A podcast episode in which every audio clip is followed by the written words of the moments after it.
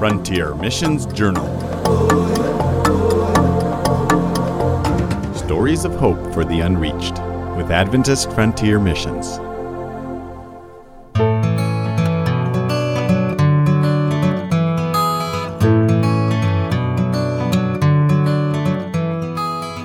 Greetings, friends. Our Frontier Mission story today takes us to the country of Turkey, a place where the gospel once thrived as disciples of Jesus spread the good news of salvation shortly after his resurrection. Sadly, today you will only find a handful of Christians in this land of more than 79 million people. Missionaries Ali and Nina Nasser have been serving the Turks since 2012, and today they are going to share with you their insights on how they witnessed to this unreached people. They call this story Effective Witness.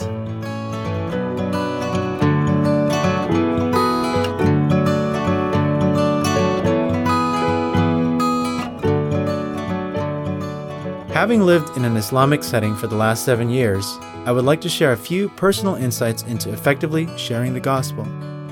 I'm not proposing that this is the only way but this has been my experience. Point number one understand their perspective. A. Islam is a total way of life. In the West, we are accustomed to compartmentalizing our personal life from our secular life. For example, we attend church one day, but live the rest of the week devoid of any spirituality. There is a disconnect. We don't want our personal lives to affect our secular lives or vice versa. Well, Islam is not like this it actually pervades a person's entire experience. As Christians, there is something good we can learn from this. Our experience with Jesus should have a dramatic impact on our entire lives, affecting both our secular life as well as our personal lives. It isn't just a box or something we do. Our love for Jesus should permeate, spill over, and take full possession of all our decisions and actions. In the Islamic world, the same is true. Islam pervades all aspects of life friendship circles, social networks, education systems, healthcare, legislative procedures, and even politics. It's all inclusive. Understanding that Islam pervades all aspects of life will give us a better worldview of a Muslim's perspective. Point B People are more important than programs. Relationships on a personal and even secular level are the keystone to understanding a Muslim's worldview. Time is not always of the essence, relationships are. Often in business dealings, Muslims will ask about one's personal life, such as family, before business negotiations take place. This is because they are measuring you and making a judgment call on how you will relate to others.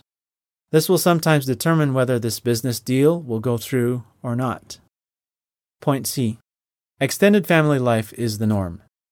Because relationships are key, one will find that relatives and family often live in close proximity to one another. For example, uncles and aunties, grandmas and grandpas, cousins, nieces and nephews all live just a few doors apart. For example, if one were to marry a Muslim, he or she would be marrying into the whole family. It's the collective whole, not just the individual.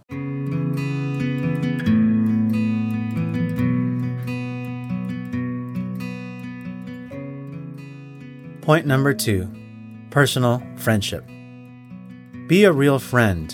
Invest your time. In all your friendships, recognize that if you want to build a deep, meaningful relationship, it's going to require time. Investing your time into somebody means that you care about them. Spending your time with that friend is the best thing you can give them because you are giving them yourself. It may take years before that friendship may blossom, but realize that it may require your time.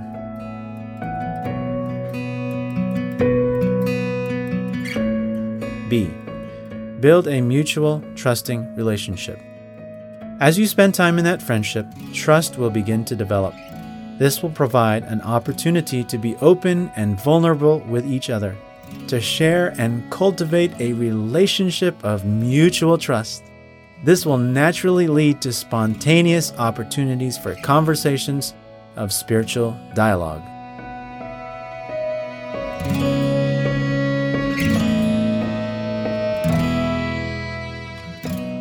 See? Don't discuss major points of disagreement until you have a relationship of trust. In other words, don't jump the gun. In due time, conversations about major differences in theological interpretations will take place, but it is best if done within the context of a friendship. They may be more open and honest with you when they know that you are their friend.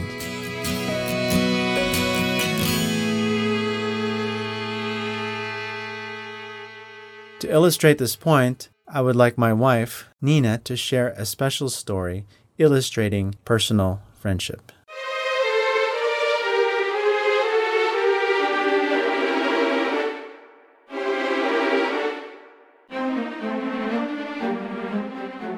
My phone rang on a sunny Sunday afternoon.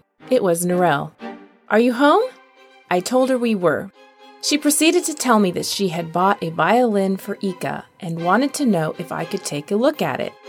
We were home, so I told her to stop by anytime. My heart sank when I saw the violin. It was poorly made and it sounded terrible.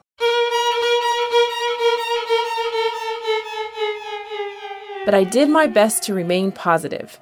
She had bought the best that she could with the money she had. The quality of the strings was also very poor. Her entire violin was worth the strings on my girls' violins. I began to try to tune the violin as we chatted. I started with the A string. Then I went to the D string. But when I went back to the A string, it was way off again. The task was beginning to seem impossible. New strings do need time to stretch, I know that. But this was beyond that. Fortunately, all the girls were playing together, and Narelle got a phone call. In the meantime, I was trying to figure out what to do with this violin. I finally determined that I would have to get it tuned as close as possible to the notes, and that was going to have to do. It would have to be good enough. Still, I probably struggled for an hour. I was kicking myself for not helping her to go and buy a violin. I myself don't play the violin, so I have never trusted myself to select a violin, but have always used the advice of experts. Well, now I realize that I do know something about a good violin. At least I know how to choose one of good quality. However, I also realized that a good violin would be absolutely unaffordable for Narelle to get for her daughter Ika. I finally got the violin tuned as best I could. I knew that the strings would detune, but did not bother suggesting that they get a tuner. It would be impossible for them to tune the violin correctly. Then Narelle began talking with me about teaching her daughter violin. Oh dear, I thought. Previously, Narelle had spoken with our violin teacher while she was attending recitals that she had been to in our home. She had told me that our teacher would not agree to teach Ika, informing Narelle that her price for lessons is too high.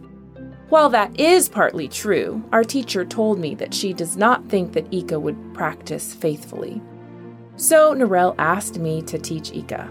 How could I say no she sees that all my girls play and knows that I practice with them. She hopes that her daughter can do the same. My heart was reluctant, but I told her that I would help them get started. After that, she would need to find a real violin teacher, I told her. I reminded her that I do not play the violin. For the last several months, Narelle has been coming with her daughter once a week after school for lessons. I provided them with a notebook to take notes during the lesson and a sticker chart to fill out when they practice. I would say that Ika is making progress, but it is slowed by lack of practice and musical aptitude. For me, it has been very different starting a child at age seven playing the violin instead of age three or four. In spite of the obstacles, I am glad that I have made a commitment to tackle what seems like an impossible task. I have had so many spiritual conversations with Narelle before and after our weekly lessons. While we talk, the girls will either play together or do homework together. One particular day stands out in my mind. Narelle called me and told me that they really hadn't practiced much that week. I was sighing inside, but I told her to come anyway. It is helpful to keep routine and consistency of habit for things like violin. When Narelle and Ika came, Narelle and I sat down for tea and talked for about an hour.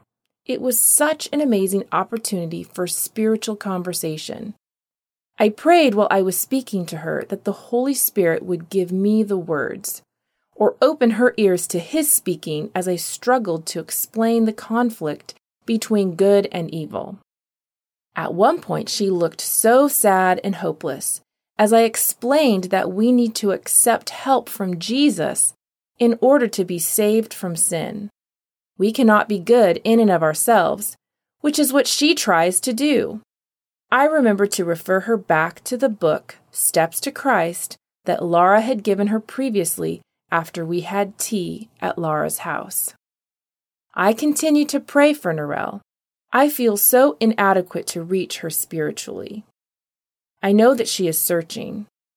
Some of the things she believes and the way she thinks are so vastly different than me. We have such different worldviews, yet God has allowed our paths to cross. I am reminded now of how I didn't want to commit to giving her daughter violin lessons. But I am now so thankful because it has allowed us to spend more time together and have conversations about God. Please remember to pray for Ika as she practices her violin and her mother Narelle as she is searching for truth in her life. What a beautiful story illustrating how investing time into a relationship, even inconvenient time, brings opportunities to share the gospel. Truly, people are more important than a program or a schedule. So, if you would like to add missionaries like the Nasser family to your priorities, either through your prayers or financial gifts, just point your browser to afmonline.org and select the Missionaries tab. You'll be able to learn more about AFM Missionary Families, the organization and its mission, and be able to donate online as well. That's afmonline.org. Well, there's more to the story that Ali Nasser is telling us. He has a few more points on practicing effective witness that he's going to share with you in part two. For now, let's listen to the Nasser family sing a familiar song in the Turkish language.